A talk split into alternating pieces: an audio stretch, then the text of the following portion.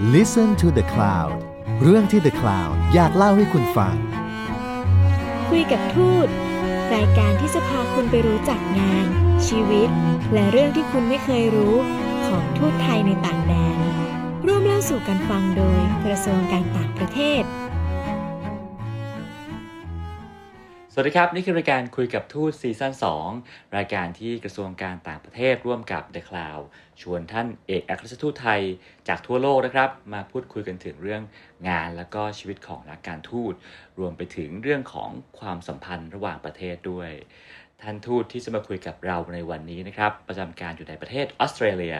ประเทศซึ่งมีพื้นที่ขนาดใหญ่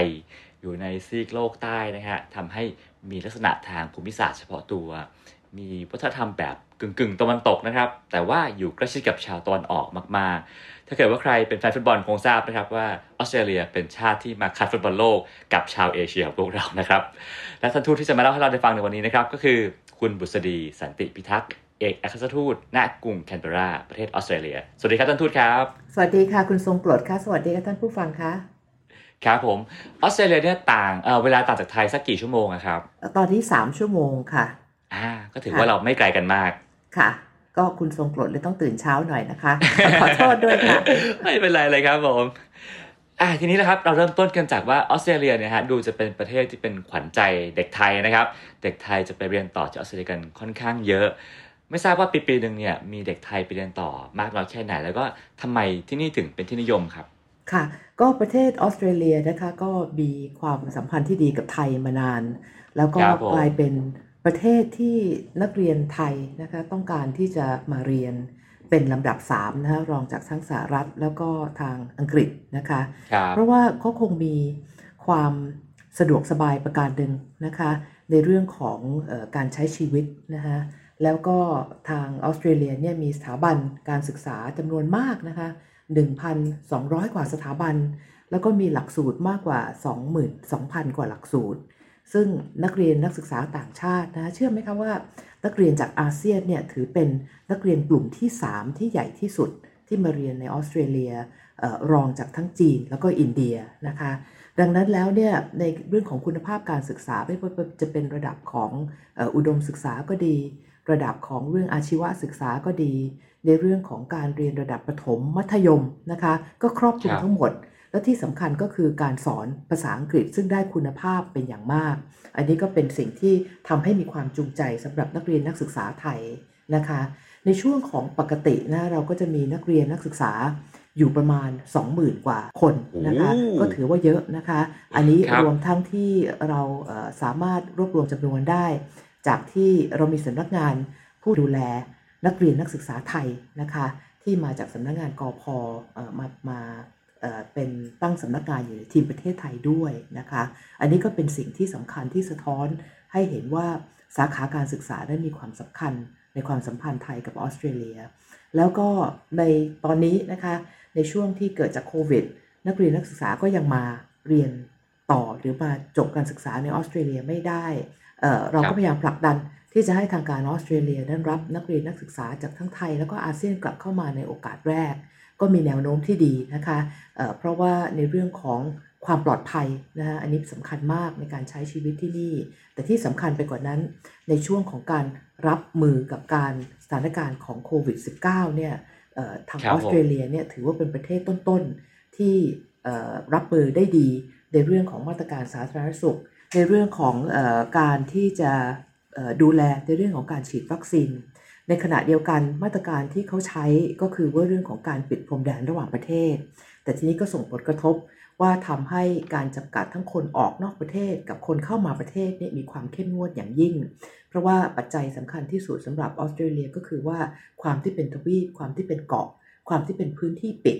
ก็จะต้องระมัดระวังไม่ให้มีเชื้อโรคเข้ามากที่สุดนะคะ ดังนั้นแล้วจำนวนปริมาณ ของนักเรียนนักศึกษาไทยที่มาอยู่ที่นี่ ก็สามารถหนึ่งอย่างที่เรียนไปความปลอดภัยนะคะในเรื่องของการใช้ชีวิตความเป็นอยู่ 2 ก็คือเรื่องของความสะดวกสบายในการใช้ชีวิต 3. การใช้การสื่อสารเป็นภาษาอังกฤษ ซึ่งเป็นภาษาหลักเอ่อทั่วโลก 4. คือมาตรฐานการศึกษาที่ดี นอกจากนั้นแล้วเนี่ยในเรื่องของการที่จะทำงานนะคะอันนี้ก็เป็น สิ่งที่ทำให้นักเรียนนักศึกษาไทยใช้ชีวิตวัยรุ่นได้ดีนะคะเพราะว่าการที่จะมีโอกาสการศึกษา ซึ่งทางรัฐบาลออสเตรเลียเอง ในช่วงของโควิดนะคะก็ประสบปัญหาในเรื่องของเพราะว่านักเรียนเราก็กลับไปจำนวนมากนะคะปกติในเรื่องของภาคธุรกิจบริการ hospitality ต่างๆ ร้านอาหาร ก็ใช้พึ่งพาการทำงานจากนักเรียนนักศึกษาเป็นจำนวนมาก ตอนช่วงนี้เพิ่งมาเริ่มว่ามาตรการใหม่นะคะให้สามารถทำงาน ได้มากที่สุด 40 ชั่วโมงต่อสัปดาห์นะคะ ก็จะช่วยในเรื่องของการใช้ชีวิตอยู่ที่นี่ แต่ทีนี้ก็จะทำได้เฉพาะนักเรียนนักศึกษาที่อยู่ในขณะนี้ในปัจจุบัน แต่อย่างไรก็ดีนะคะ ปกติเนี่ยทางออสเตรเลียก็เพิ่งได้ก็ตั้งแต่ปี คศ 2004 นะคะ ก็ได้เริ่มให้ Work Holiday Visa กับประเทศไทยนะคะจำนวนปีละ 500 คน ซึ่งเพิ่งเพิ่มมาเป็นประมาณ 2,000 คน เมื่อปี คศ 2019 ซึ่งแต่พอเกิดโควิดนะครับอันนี้ก็กระทบไป ถ้าเผื่อเป็น work holiday visa นี่ก็สามารถที่จะมา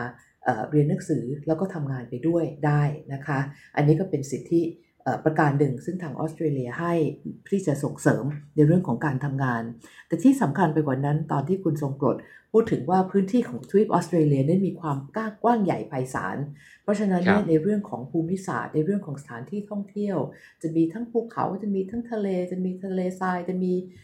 ความที่จะเป็นความแปลกใหม่ความแตกต่างนะคะ อากาศก็ดีอาหารก็ดี การเดินทางก็สะดวก ก็เป็นสิ่งที่จะทำให้นักเรียนนักศึกษาสามารถใช้ชีวิตผจญภัยกับธรรมชาติได้มากที่สุด อันนี้เป็นข้อที่ทำให้ออสเตรเลียมีความน่าดึงดูดนะคะ ในเรื่องของการเรียนรู้เกี่ยวกับธรรมชาติค่ะ ครับผมก็เรียกว่าได้ทั้งเรียนทั้งทำงานทั้งเที่ยวเลยนะฮะ ใช่ค่ะ ทีนี้ ทีนี้ในออสเตรเลียเนี่ยนะฮะเมื่อกี้เราเราพอจะทราบกันว่าเป็นประเทศที่นักเรียนไทยชอบไปนะฮะ เป็นประเทศที่มีโอเปร่าเฮาส์ เป็นประเทศที่มีโคอาล่า มีจิงโจ้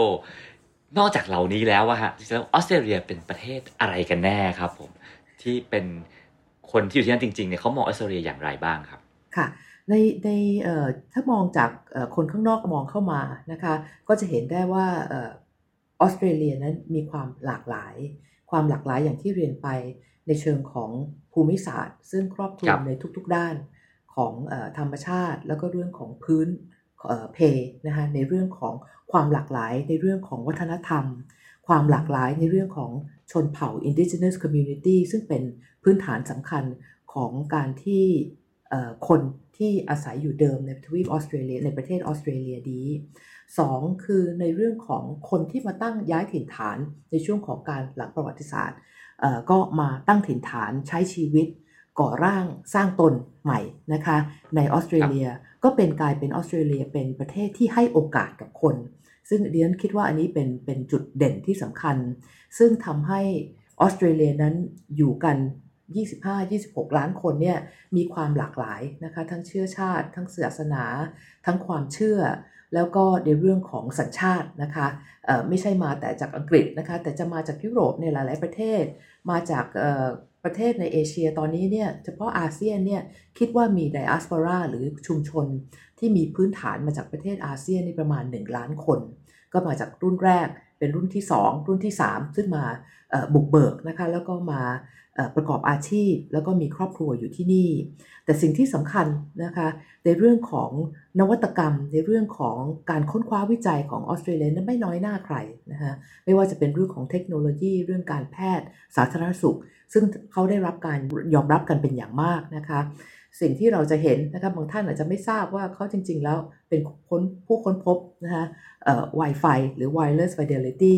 หรือว่าเป็นคนที่จะค้นพบ เรื่องของ Google Maps นะคะจากบริษัทที่ก่อตั้งอยู่ที่ซิดนีย์หรือว่า Black Box ที่เราคุ้นอยู่นะว่าในเรื่องของการหาข้อมูล เวลาที่มีอุบัติเหตุทางเครื่องบินทางเดินอากาศเนี่ยก็เป็นที่คิดค้นคิดค้นมาจากที่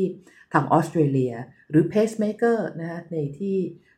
ที่ใส่นะคะในเรื่องของการวัดระดับการเต้นหัวใจเป็นต้น ก็จะเห็นว่าทั้งเทคโนโลยี แล้วก็ในเรื่องของการแพทย์สาธารณสุข การคิดค้นนั้นไม่น้อยหน้าใคร ก็ทำให้เรื่องของการมาตรฐานการศึกษา การค้นคว้าวิจัยนั้นมีอยู่สูงมาก ในขณะเดียวกันในเรื่องของอาหารความเป็นอยู่นะคะก็มีวิวัฒนาการอยู่ตลอดเวลาแม้ว่าจะมีพื้นฐานทางเกษตรกรรม เป็นส่วนใหญ่ด้วย แต่ในเรื่องของการที่มีเหมืองแร่ การที่มีขุมทองนะคะซึ่งหลายชนชาติต่างๆ ที่เข้ามาบุกเบิก ก็มาที่ประเทศออสเตรเลียเพื่อที่จะมาแสวงหาโอกาสต่างๆ เหล่านี้ทำให้ชีวิตความเป็นอยู่นั้นดีขึ้นนั่นเอง ในอีกส่วนหนึ่งนะคะในเรื่องของปัจจุบันแล้วเราก็จะมาเห็นได้ว่าการบริหารจัดการโรคโควิด -19 เนี่ยก็ประสบความสำเร็จเป็นอย่างมาก สถาบัน l o w y Institute ซึ่งเป็นสถาบันทิ้งแท้ของออสเตรเลียตั้งอยู่ที่ซิดนีย์เมื่อไม่นานมานี้นะคะ ก็จัดลำดับในเรื่องของประเทศที่บริหารจัดการเรื่องโควิดได้ดี ซึ่งก็มีทั้งประเทศไทยแล้วก็ออสเตรเลียอยู่ใน 10 อันดับต้นของการจัดการบริหารโควิดนะคะ ในส่วนที่มีความสำคัญอย่างยิ่งเป็นพิเศษสำหรับประเทศไทยนะคะ ซึ่งคนไทยส่วนใหญ่อาจจะไม่ทราบนะคะ แล้วก็เป็นคุณค่า ในเรื่องของความสัมพันธ์ระหว่างไทยกับออสเตรเลีย ในระดับของประวัติศาสตร์ ในเรื่องของการติดต่อ ในเรื่องของความสัมพันธ์ระดับประชาชนกับประชาชน ก็คือว่าพระบาทสมเด็จพระเจ้าอยู่หัวรัชกาลที่ 10 องค์ปัจจุบันนี้นะคะท่านทรงศึกษาที่ออสเตรเลียนะคะที่ทั้งซิดนีย์และท่านจบการศึกษาที่ Royal Military College of Duntroon ท่านใช้ เวลาอยู่ที่ออสเตรเลียประมาณ 6-7 ปีนะคะระหว่างปี 2513 ถึง 2519 ก็เป็นที่ภาคภูมิใจของทั้งคนไทย แล้วก็คนออสเตรเลียที่นี่ อันนี้ก็เป็นเกร็ดในเรื่องของประวัติความสัมพันธ์ระหว่างไทยกับออสเตรเลีย การที่ท่านได้ทรงศึกษาอยู่ที่ออสเตรเลียนั้น ทางฝ่ายออสเตรเลีย โดยสถานเอกอัครทูตออสเตรเลียประจำประเทศไทยก็เห็นความสำคัญ ของข้อมูลที่สำคัญในเชิงประวัติศาสตร์ระหว่างไทยกับออสเตรเลียอันนี้นะคะเขาจึงได้ค้นคว้าทำการศึกษา ดูจากฐานข้อมูล ดูจากแหล่งภาพต่างๆนะคะโดยของ National Archives ของออสเตรเลียเมื่อใช้เวลาประมาณ 2 ปีในการรวบรวมภาพ แล้วก็ประวัติแล้วก็เกรดต่างๆ ระหว่างที่พระองค์ท่านทรงศึกษาที่ที่แคนเบราก็สามารถผลิตภาพยนตร์สารคดี ซึ่งพระองค์ท่านนะคะโดยพระบาทสมเด็จพระเจ้าอยู่หัว และก็สมเด็จพระนางเจ้าพระบรมราชินี ก็เสด็จทอดพระเนตร การเปิดตัวสารคดีที่สำคัญนี้ ที่ทำเนียบเอกอัครทูตออสเตรเลียประจำประเทศไทย เมื่อเดือนกุมภาพันธ์ที่ผ่านมานี่เองนะคะ ครับผมอ่าครับผมทีนี้ทีนี้พอเรามาคุยกันเรื่องงานการทูตบ้างนะครับ อย่างออสเตรเลียเองเนี่ยเป็นประเทศที่เป็นทวีปนะฮะแต่ว่าเป็นทวีปที่ก็ก็อาจจะไม่ได้มีทวีป ปีประชากรไม่ได้มีสมาชิกมากมายนักนะครับ ก็อยากทราบว่าแนวการทำงานทางการทูตของออสเตรเลียเนี่ยมีเอกลักษณ์ของตัวเอง มีความเหมือนความต่างยังไงบ้างครับกับประเทศอื่นๆครับค่ะในเรื่องของอการให้ความสำคัญในเรื่องของระบบแน่นอนนะคะของทางออสเตรเลียนั้นมีทั้งระบบของ Commonwealth ก็คือ Federal Government ก็คือรัฐบาลกลาง ในขณะเดียวกันก็ให้อิสระในเรื่องของการบริหารราชการกับ states and territories ที่ประกอบตัวของประเทศเครือรัฐออสเตรเลียนั่นเองนะคะทางเครือรัฐออสเตรเลียนั้นก็จะมีทั้งผู้สำเร็จราชการแทนพระองค์นะคะแทนพระองค์ในที่นี้ก็คือหมายถึงสมเด็จพระนางเจ้าควีนอลิซาเบธที่ 2 ที่อยู่ที่อังกฤษ Governor General ผู้สำเร็จราชการแทนพระองค์นั้นก็มีสำนักงานตั้งอยู่ที่ท่านมีที่ทำการนะคะทำเนียบผู้ว่าการทำเนียบของผู้สำเร็จราชการนี่อยู่ที่กรุงแคนเบราในขณะเดียวกันรัฐต่างๆ ก็มี governor นะคะหรือว่าผู้สำเร็จราชการแทนพระองค์ ประจำรัฐต่างๆ แล้วก็มีรัฐบาลท้องถิ่นด้วย ดังนั้นก็จะเห็นได้ในเรื่องถึงเรื่องของความสลับซับซ้อนในเรื่องของการบริหารราชการ ของทั้งส่วนกลางแล้วก็ของรัฐแล้วก็ดินแดนต่างๆด้วย อย่างไรก็ตามการทำงานก็สอดประสานตามระบอบของประชาธิปไตยนะคะมีนายกมนตรีนะคะที่ส่วนกลาง แล้วก็ยังคงมีเทียบได้ว่าเป็นมุขมนตรีของรัฐนะคะในการบริหารราชการของรัฐต่างๆ ในพื้นที่ แล้วก็ทำงานเป็นสอดเป็นเนื้อเดียวกันเพื่อดำเนินนโยบายของภาคกลางแล้วก็ของรัฐ ให้เป็นไปเพื่อประโยชน์สูงสุดของประชาชน อันนี้ก็เป็นรูปแบบของการบริหารราชการโดยสังเขปนะคะ แต่ในขณะเดียวกันการทำงานนั้นก็คือว่าข้อดีในเรื่องของการทำงานกับส่วนราชการของออสเตรเลียก็คือว่าข้อมูลข่าวสารนั้นเป็นระบบนะคะ ใช้ระบบดิจิทัล ในเรื่องของการให้ข้อมูลข่าวสารไม่ว่าจะเป็นเว็บไซต์ ไม่ว่าจะเป็นเดต้าเบสต่างๆ ภาษาอังกฤษแล้วก็รวดเร็วมากนะคะ เพราะฉะนั้นเนี่ยแต่ว่าแน่นอนนะคะพออมีข้อมูลที่ใช้ฐานระบบ Data ที่ใช้เทคโนโลยีสูงเนี่ยก็จะมีข้อมูลเป็นจำนวนมาก ซึ่งถ้าเปิดจะศึกษาเรื่องใดก็ตามเนี่ยก็จะต้องเข้าไปดูอย่างลึกซึ้งติดตามนะคะ ยกตัวอย่างเช่นนะคะ ในเรื่องของระบบข้อมูล เกี่ยวกับเรื่องของ immigration policy นะคะซึ่งดูแลโดยทางกระทรวงมหาดไทยถ้าเผื่อจะดูว่าจะเป็นจะอยู่ได้โดยทำวีซ่าประเภทไหนก็ต้องคลิกเข้าไปเรื่อยๆเพราะจะมีพัฒนาการในเรื่องกฎหมาย แต่ถามว่าข้อมูลอยู่ครบถ้วนไหมอยู่ครบถ้วนเพียงแต่ต้องใช้เวลานะคะในการเข้าถึง แล้วก็ศึกษาระบบการจัดการบริหารข้อมูล สิ่งที่เห็นได้ชัดประการหนึ่งก็คือว่า การเข้าถึงตัวเจ้าหน้าที่ข้าราชการต่างๆ คืออจะพูดถึงได้ว่าเข้าถึงได้ง่ายก็คือ easily accessible ไม่ว่าจะเป็นส่วนใดนะคะของทางภาครัฐ หรือก็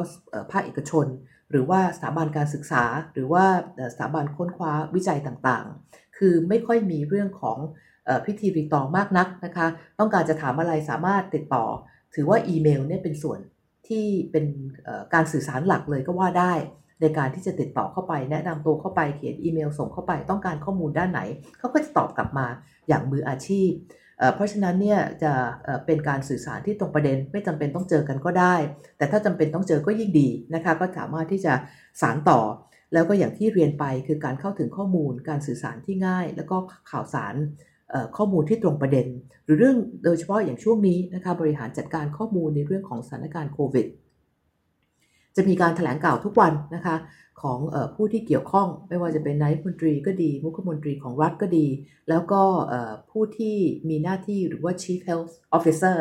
ที่จะสื่อสารสถานการณ์ในแต่ละวันให้ระมัดระวังเรื่องอะไรบ้าง แล้วก็ข้อมูลนี้ก็จะเป็นไปในทิศทางเดียวกันจากในเรื่องของอินเทอร์เน็ต แล้วก็ทางโซเชียลมีเดียแล้วก็แพลตฟอร์มต่างๆ อย่างทั่วถึงนะคะ อันนี้ก็จะอยากจะชี้เห็นในเรื่องของการทำงาน แต่ในเรื่องการใช้คุณภาพชีวิตนะของข้าราชการหรือว่าคนที่ทำงาน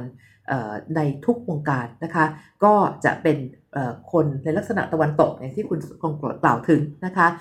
ทำงานเป็นเวลานะคะ9โมงถึง5โมงเย็น หลังจากนั้นแล้ว การทำงานจะติดต่อสื่อสารผ่านช่องทางใดก็ให้เป็นไปตาม อันนี้ก็จะมีพิธีรีตรองในแง่ของการเคารพสิทธิในเรื่องของเวลาการทำงานนะคะอันที่ 2 ก็คือการใช้ชีวิตกับครอบครัวนะคะ ถ้าเป็นช่วงปิดเทอม ถ้าเป็นช่วงหยุดราชการ เขาก็จะใช้ชีวิตคือพักผ่อนอย่างเต็มที่นะคะและในเรื่องของการที่จะทำงาน ให้เป็นระบบภายในเวลาที่กำหนดนะะการทำงานอย่างมีประสิทธิภาพเรียนคิดว่าอันนี้ก็เป็นส่วนสำคัญ ซึ่งทำให้เป็นการหล่อหลอมในเชิงของคุณภาพชีวิต แล้วก็ทัศนคติในเชิงเปิดกับการที่จะมีปฏิสัมพันธ์กับคนรูปแบบต่างๆ ในสังคมของคนออสเตรเลียค่ะ ครับผม ถ้าเราหยิบแผนที่โลกมากลางนะฮะ เราก็จะเห็นว่าออสเตรเลียเนี่ยอยู่ข้างอาเซียนเลยทีเดียวนะฮะ ความสัมพันธ์ระหว่างออสเตรเลียกับอาเซียนเนี่ยถือว่าเป็นยังไงบ้างครับ ค่ะ ความสัมพันธ์กับระหว่างอาเซียนกับออสเตรเลียนะคะถือได้ว่าเป็นความสัมพันธ์ที่ดีมากนะคะ แล้วก็ออสเตรเลียนั้นเป็นประเทศคู่เจรจาที่เก่าแก่ที่สุดสำหรับอาเซียน ตอนนี้มีอายุครบ 47 ปี ความสัมพันธ์ดำเนินมาด้วยดีนะคะไม่ว่าจะเป็นการเมืองเศรษฐกิจสังคม แล้วก็วัฒนธรรม หัวใจสำคัญก็คือการประสานการ ดำเนินความสัมพันธ์ระหว่างประชาชนกับประชาชน ซึ่งหัวใจสำคัญก็คือเรื่องของการศึกษา แล้วก็การแลกเปลี่ยนความรู้การพัฒนาทรัพยากรมนุษย์ในด้านต่างๆ ซึ่งที่ออสเตรเลียมีความเชี่ยวชาญ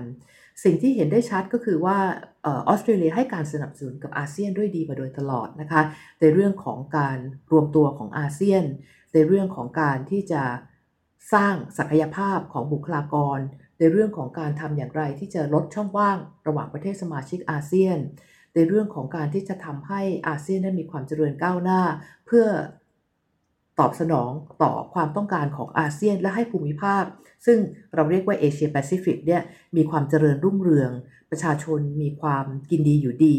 แล้วก็มีสถานะทางการเมืองในภูมิภาคและระหว่างประเทศนั้นอยู่ได้อย่างสันตินะคะ แล้วก็ออสเตรเลียก็สนับสนุน ความเป็นมีบทบาทกลางของอาเซียน หรือที่เรียกว่าอาเซียนเซ็นทรัลิตี้นะคะในในระบบของอการเมืองความมั่นคงระหว่างประเทศ สิ่งที่สำคัญไปกว่านั้นก็มีความเป็นสัมพันธ์ที่เป็นหุ้นส่วนเชิงยุทธศาสตร์ระหว่างกัน และในขณะนี้เราก็อยู่ระหว่างการเจรจาพิจารณาว่าจะยกระดับความสัมพันธ์ที่จะเป็น comprehensive strategic partnership ได้อย่างไรนะคะ สิ่งที่เราให้ความสำคัญกับออสเตรเลียก็จะชี้ ได้ชัดนะคะในเรื่องของการที่ปีนี้จะเป็นปีแรกที่ผู้นำออสเตรเลีย แล้วก็อาเซียนเริ่มประชุมด้วยกันเป็นทุกๆปีนะคะที่ผ่านมาเนี่ยการประชุมระหว่างผู้นำออสเตรเลียกับอาเซียนนั้นจะเกิดในทุกๆ อาจจะปีเว้นปีหรือแล้วแต่ทั้งสองฝ่ายเห็นพ้องกัน แต่นับตั้งแต่ปีนี้ก็จะเกิดขึ้นทุกปี แต่สิ่งที่มีความพัฒนาการนะคะในบริบทของพัฒนาการของสถานการณ์ระหว่างประเทศ ก็คือเรื่องของคำว่า Indo-Pacific นะคะในเรื่องของภูมิภาค Indo-Pacific นะคะซึ่งก็แน่นอน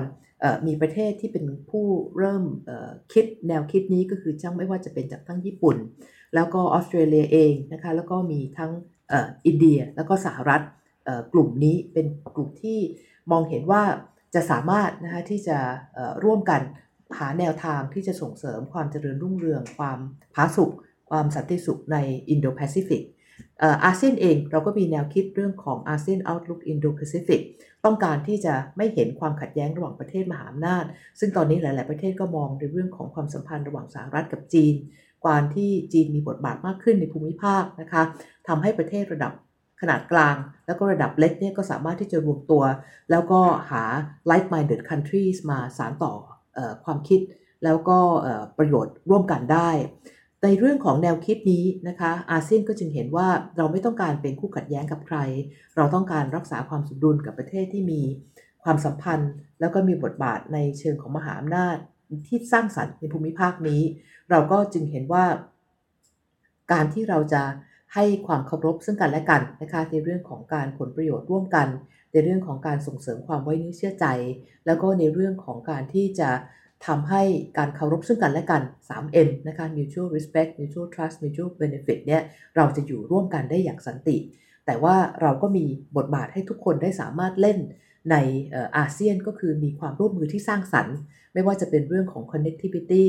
ไม่ว่าการเชื่อมโยงภายในภูมิภาค ไม่ว่าจะเป็น sustainable development นะคะเรื่องของการพัฒนาเพื่อความยั่งยืน หรือในเรื่องของการส่งเสริม maritime cooperation ความร่วมมือในมหาสมุทรหรือทะเลนะคะที่จะสอดคล้องกับทุกๆฝ่าย แล้วก็ในเรื่องของการส่งเสริมกิจกรรมทางเศรษฐกิจ ที่จะทำให้ทุกฝ่ายได้มีผลประโยชน์ร่วมกันนะคะยกตัวอย่างเช่นเรื่อง SMEs ในเรื่องของการรักษาสิ่งแวดล้อมนะคะ หรือในเรื่องของการที่ประเทศไทยเองเราอยากจะเห็นนะยกตัวอย่างเช่นทะเลจีนใต้ เป็นทะเลที่มีเป็น Sea of Peace stability prosperity และ sustainability เป็นต้นนะคะอันนี้ก็เป็นเวทีของที่จะเห็นอิทธิพล ของอำนาจของประเทศมหาอำนาจนะคะในในภูมิภาคนี้ แต่เราก็ต้องการที่จะมีบทบาทในเชิงสร้างสรรค์ซึ่งออสเตรเลีย แล้วก็ประเทศในกลุ่มควอดนะคะก็สนับสนุนด้วยดี นอกจากนั้นแล้วก็ออสเตรเลียให้ความสำคัญจากเรื่องสถานการณ์โควิดนะคะมีการปฏิสัมพันธ์กับรัฐมนตรีต่างประเทศอย่างทันทีนะคะมีการประชุมไปแล้วเมื่อปีที่แล้ว ในขณะเดียวกันก็มีแผนงานที่ชัดเจน ที่จะช่วยในเรื่องของการฟื้นฟูเศรษฐกิจในเอเชียตะวันออกเฉียงใต้ การสนับสนุนการจัดตั้งศูนย์ที่จะรับมือเอเกี่ยวกับเรื่องของโรคระบาด แล้วก็ภาวะฉุกเฉินทางการสาธารณสุขในอาเซียน แล้วก็ยังคงที่จะสนับสนุนการรวมตัวของอนุภูมิภาคลุ่มน้ำโขงด้วย อันนี้ก็เป็นสิ่งที่สำคัญที่ชี้ให้เห็นว่า อาเซียนให้ความสำคัญกับอาเซียนพัฒนาการเป็นส่วนที่ดี ในขณะเดียวกัน การมีความสัมพันธ์ที่ดีระหว่างออสเตรเลีย กับประเทศสมาชิกอาเซียน ในกรอบทวิภาคีก็ช่วยส่งเสริมการรวมตัวนี้ให้ดียิ่งขึ้นค่ะ ครับผม ทีนี้เรามาคุยกันเรื่องการลงทุนบ้างนะฮะมีบริษัทจากไทยไปลงทุนในออสเตรเลียบ้างไหมครับมีค่ะ ในแง่ของการค้าการลงทุนระหว่างไทยกับออสเตรเลียนั้นก็อยู่ในในขีด ที่ดีมากนะคะ ในเรื่องของการการค้าเราก็ได้ดุลการค้าของออสเตรเลียปีที่แล้วเนี่ยมีประมาณ 19พันล้านนะคะ มูลค่าของการค้าไทยออสเตรเลียเราได้ดินอยู่ประมาณ 4 ล้าน4พันล้านกว่านะคะ อันนี้ก็เป็นตัวยอดที่ดี ในเรื่องของการลงทุนไทยในออสเตรเลียนะคะ ส่วนใหญ่จะเป็นเรื่องของการลงทุนในเรื่องของสาขาด้านพลังงานนะคะ แล้วก็มีเรื่องของการค้าการบริการในเรื่องของการผลิตอาหาร สำเร็จรูปนะคะ แล้วก็ในเรื่องของโรงแรม แล้วก็อสังหาริมทรัพย์นะคะ แล้วก็ในเรื่องของการลงทุนขนาดใหญ่นะส่วนใหญ่จะอยู่ที่รัฐนิวเซาท์เวลส์แล้วก็ที่รัฐควีนสแลนด์ในเรื่องของอพลังงานพลังงานในในเรื่องของพลังงาน renewable energy แล้วก็ปตทสพก็มีธุรกิจขุดเจาะน้ำมันนะคะบริษัทของมิตรผลนะคะในเรื่องของธุรกิจผลิตน้ำตาล แต่ว่าก็มาลงทุนในเรื่องของการซื้อฟาร์มที่เกษตรที่ปลูกอ้อยนะคะเพื่อผลิตน้ำตาลในออสเตรเลีย แต่ในขณะเดียวกันมาส่งเสริมในเรื่องของการที่จะทำให้การแปรรูปจากชาญอ้อยนะคะ ซึ่งเรามีประสบการณ์ที่ประเทศไทยโดยนำแนวคิดของหลักปรัชญาของเศรษฐกิจพอเพียง ในพระบาทสมเด็จพระเจ้าอยู่หัวรัชกาลที่ 9ทำเรื่องของเอทานอลนะคะ อันนี้ก็มาลงทุนอยู่ที่ควีนสแลนด์บริษัทราชกรุ๊ปนะคะ ก็มาลงทุนในเรื่องของธุรกิจด้านพลังงาน โดยเฉพาะด้านพลังงานลมนะคะ ทั้งที่ควีนสแลนด์และก็นิวเซาท์เวลส์บริษัท Minor Group ในเรื่องของโรงแรมอสังหาริมทรัพย์ แล้วก็ในเรื่องของการด้านบริการนะคะ แล้วก็ยังมีบ้านปูนะธุรกิจด้านฐานหิน มีแฟรนไชส์มีทั้งในเรื่องของธุรกิจอาหารแล้วก็ด้านการเกษตรนะคะ อันนี้ก็เป็นตัวอย่างนะตัวอย่างของการลงทุนหลักๆที่เรามาลงทุน แต่ว่าก็เป็นผลประโยชน์ร่วมกัน ในเชิงที่เราได้เรียนรู้จากออสเตรเลีย ซึ่งก็มีความก้าวหน้าเทคโนโลยีในด้านธุรกิจพลังงานในรูปแบบต่างๆ ถึงแม้ว่าเขาจะเจริญเติบโตจากจากพลังงานที่เกิดขึ้นจากถ่านหินนะคะ แต่ว่าก็มีการค้นคว้าวิจัย โดยเฉพาะในเรื่องที่เราพยายามที่จะศึกษาจากเขาก็คือในเรื่องของ hydro energy หรือ hydropower พลังงานน้ำนะคะซึ่งเขาก็มีความเชี่ยวชาญไม่ว่าจะเป็นที่รัฐทัสเมเนียแล้วก็การทำงานสอดประสานในเรื่องของทิศทางนโยบาย การลงทุนโดยภาคเอกชน แต่ปัจจัยสำคัญก็คือเรื่องของการค้นคว้าวิจัย ของภาควิชาการนะซึ่งทำให้บริบทของพัฒนาการเป้าหมายของเขามีความชัดเจนยิ่งขึ้นค่ะ ครับผม แล้วฝั่งออสเตรเลียล่ะฮะที่เขามาลงทุนหรือมามาค้าขายในเมืองไทยเนี่ยมีอะไรที่โดดเด่นบ้างครับผมค่ะ ในส่วนของการลงทุนในในออสเตรเลียนะคะ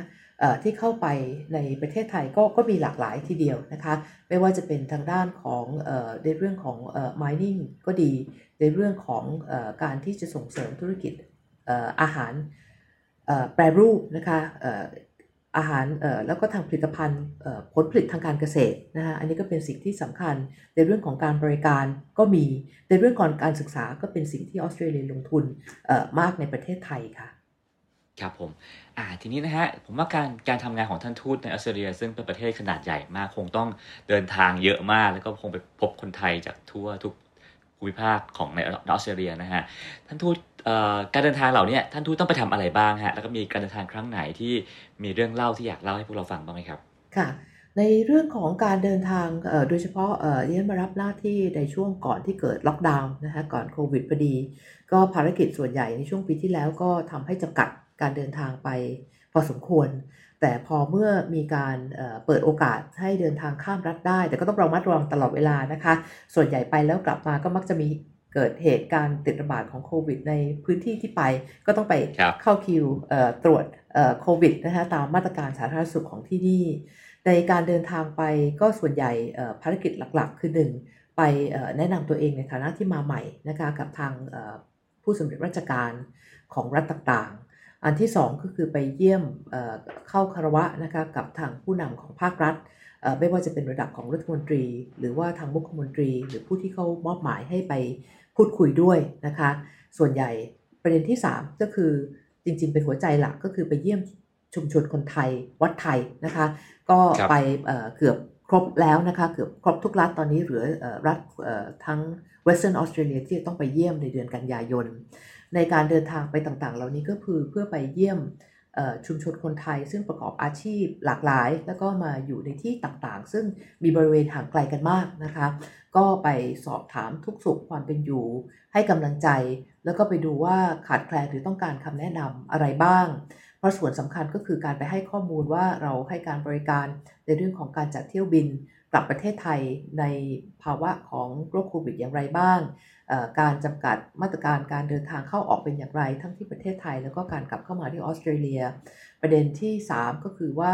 การให้ข้อมูลในเรื่องของการบริการกรมศุลสัญจร อันนี้สำคัญนะคะ เพราะว่าพี่น้องคนไทยส่วนใหญ่ก็คงยังต้องใช้เอกสารสำคัญไม่ว่าจะเป็นเรื่องของหนังสือเดินทาง การใช้บริการเรื่องของการทำนิติกร รับรองเอกสารต่างๆ การทำบัตรประจำตัวประชาชนนะคะ ซึ่งบางที่นะคะเดินทางเป็นวันนะคะอย่างไปดาวินหรือ Northern Territory เนี่ยใช้เวลาเดินทาง1วันนะคะเพราะต้องไปต่อเครื่องเดินทางเช้ากว่าจะไปถึงที่ดาวินเนี่ยก็ช่วงบ่าย ของวันเดียวกัน ใช้เวลาเดินทางกลับมาอีกวันหนึ่งหรือที่เพิร์ธก็เช่นกันนะคะ ซึ่งการตอบรับการบริการต่างๆ นั้นเป็นสิ่งที่ดี แล้วก็เป็นกำลังใจให้กับทางพวกเรา ซึ่งได้ไปเจอกับคนไทยนะคะ แล้วก็ไปให้กำลังใจคนไทยที่เราได้ต้องดูแล ซึ่งคนไทยในออสเตรเลียมีอยู่ประมาณแสนกว่าคนนะคะ ถือว่าเป็นลำดับที่ 2 รองจากสหรัฐอเมริกา ในแง่ของคนไทยที่อาศัยอยู่ในต่างประเทศค่ะ ครับผมทราบว่าทางออสเตรเลียเองนะฮะก็มีความตื่นตัวแล้วก็สนใจเรื่องเกี่ยวกับเรื่องเทคโนโลยีสีเขียวนะฮะรวมไปถึงการใช้ชีวิตที่ยั่งยืนนะฮะไม่ทราบว่าเมืองไทยเราเองสามารถจะดึงส่วนไหนมาเรียนรู้มาใช้ในเมืองไทยได้บ้างไหมครับ ค่ะ ก็ในแต่ละอย่างนะคะในประเด็นโดยเฉพาะในเรื่องของเป้าหมายของ sustainable development goals หรือเป้าหมายการพัฒนาเพื่อความยั่งยืนของสหประชาชาติซึ่งมีเป้าหมายทั้ง 17 เป้าหมายนะคะในเรื่องของการดำเนินการไทยก็ได้รับการยอมรับนะคะว่าเป็นหนึ่งในประเทศในภูมิภาค ซึ่งส่งเสริมการที่จะบรรลุเป้าหมายให้โดยตามแผนงานของสหประชาชาติก็ดี แผนงานของอาเซียนก็ดี แล้วเราก็มีตัวอย่างที่ชัดเจนในการที่ทำให้เป้าหมายของเรานั้นสำเร็จ ตามการน้อมนำหลักปรัชญาของเศรษฐกิจพอเพียง ของพระบาทสมเด็จพระเจ้าอยู่หัวรัชกาลที่ 9 มาปฏิบัติ ซึ่งเกิดผลในเรื่องของการส่งเสริมความกินดีอยู่ดี การส่งเสริมทางด้านการเกษตร การศึกษานะคะในเรื่องของการสาธารณสุข และก็เรื่องของการใช้ชีวิตของการพัฒนาชุมชน ประเด็นที่เราสามารถที่จะร่วมมือกับทางออสเตรเลียได้ดิฉันคิดว่าในเรื่องของการส่งเสริมเศรษฐกิจสีเขียว การใช้ Green Technology ในการที่จะทำอย่างไรในเริ่มต้นจากชีวิตประจำวันเลยนะคะในเรื่องของการลดการลดการใช้ขยะที่ไม่สามารถที่จะไปไปแปรรูปได้นะคะ ตอนนี้อย่างยกตัวอย่างเช่นแคนเบรเมื่อวานนี้ก็เริ่มต้นอย่างจริงจังที่จะให้มีพลาสติกแบนนะคะในเรื่องของ single use การใช้พลาสติกครั้งเดียวเนี่ยห้ามเด็ดขาดนะคะ แล้วก็มาหายมาใช้ในเรื่องของการอุปกรณ์ วัสดุต่างๆ ที่สามารถที่จะไปรีไซเคิลแล้วก็เป็นประโยชน์ต่อไปได้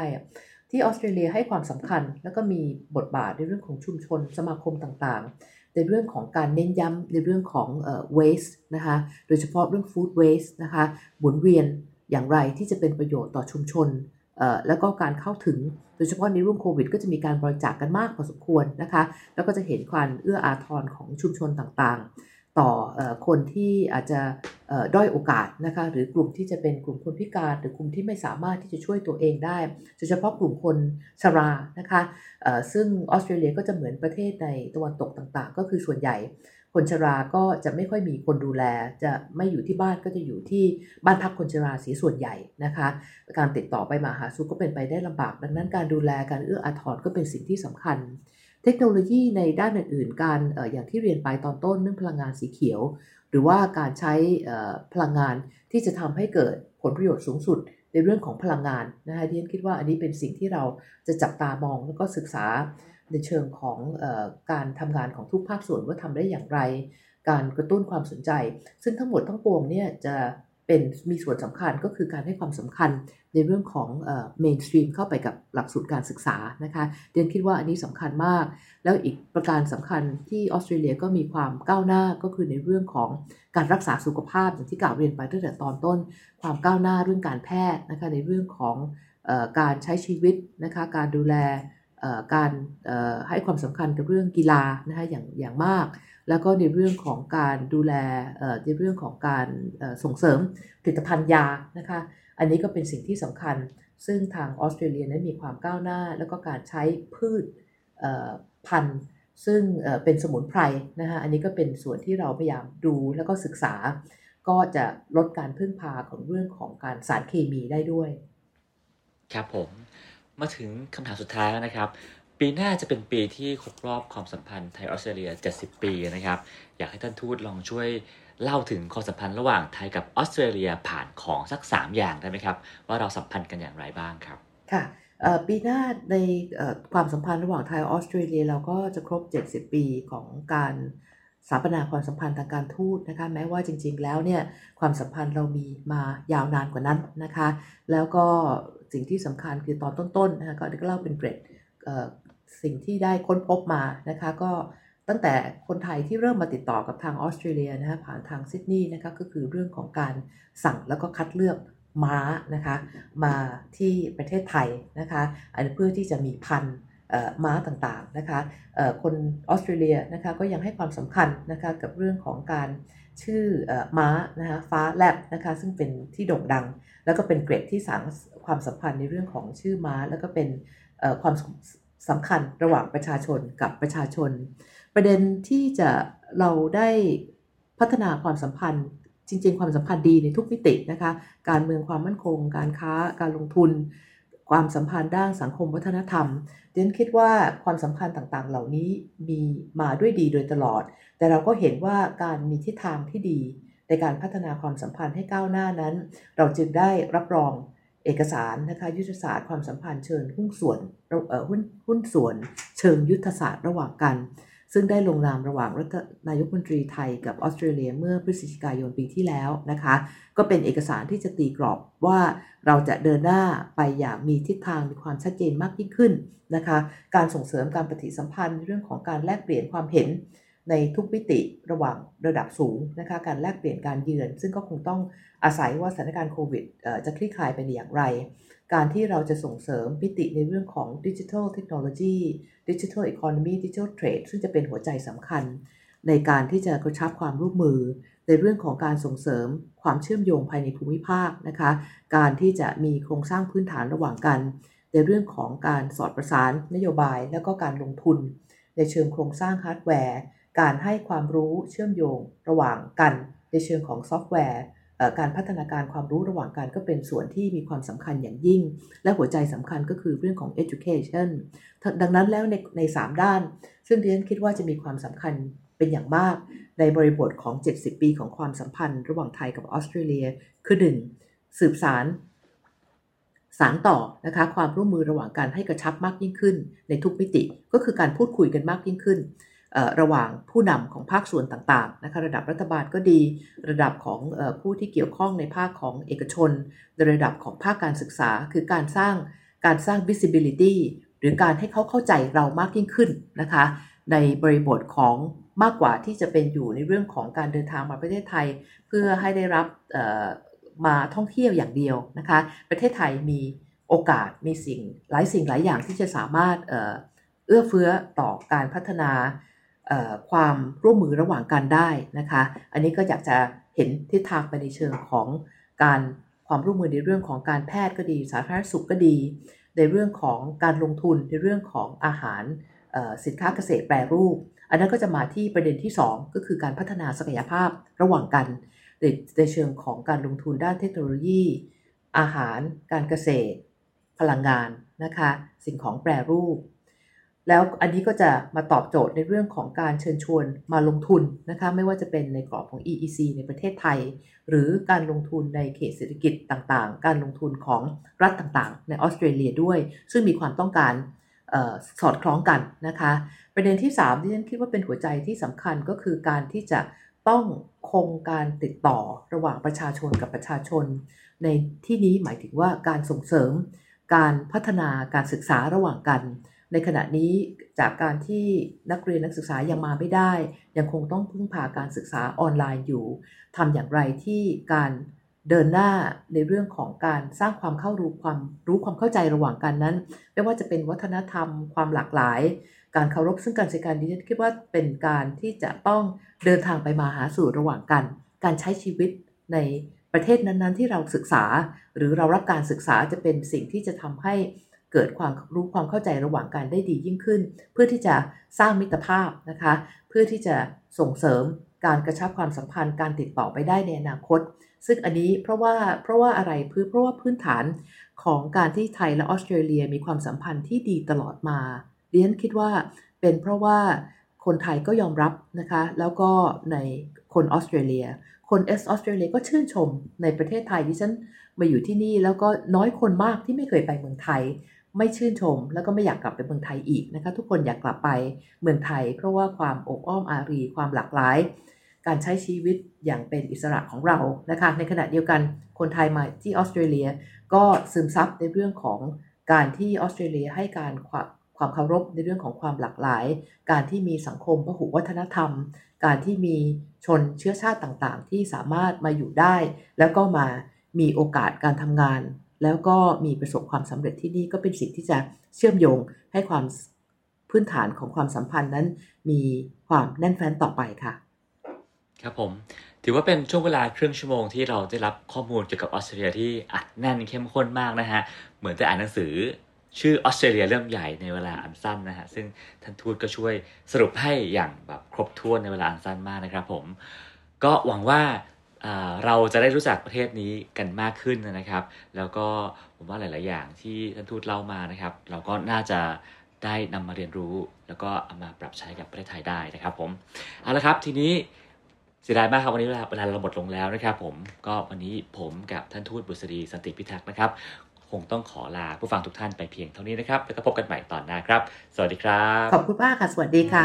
ติดตามเรื่องราวดีๆ และรายการอื่นๆจาก The Cloud ได้ที่ readthecloud.co หรือแอปพลิเคชันสำหรับฟังพอดแคสต์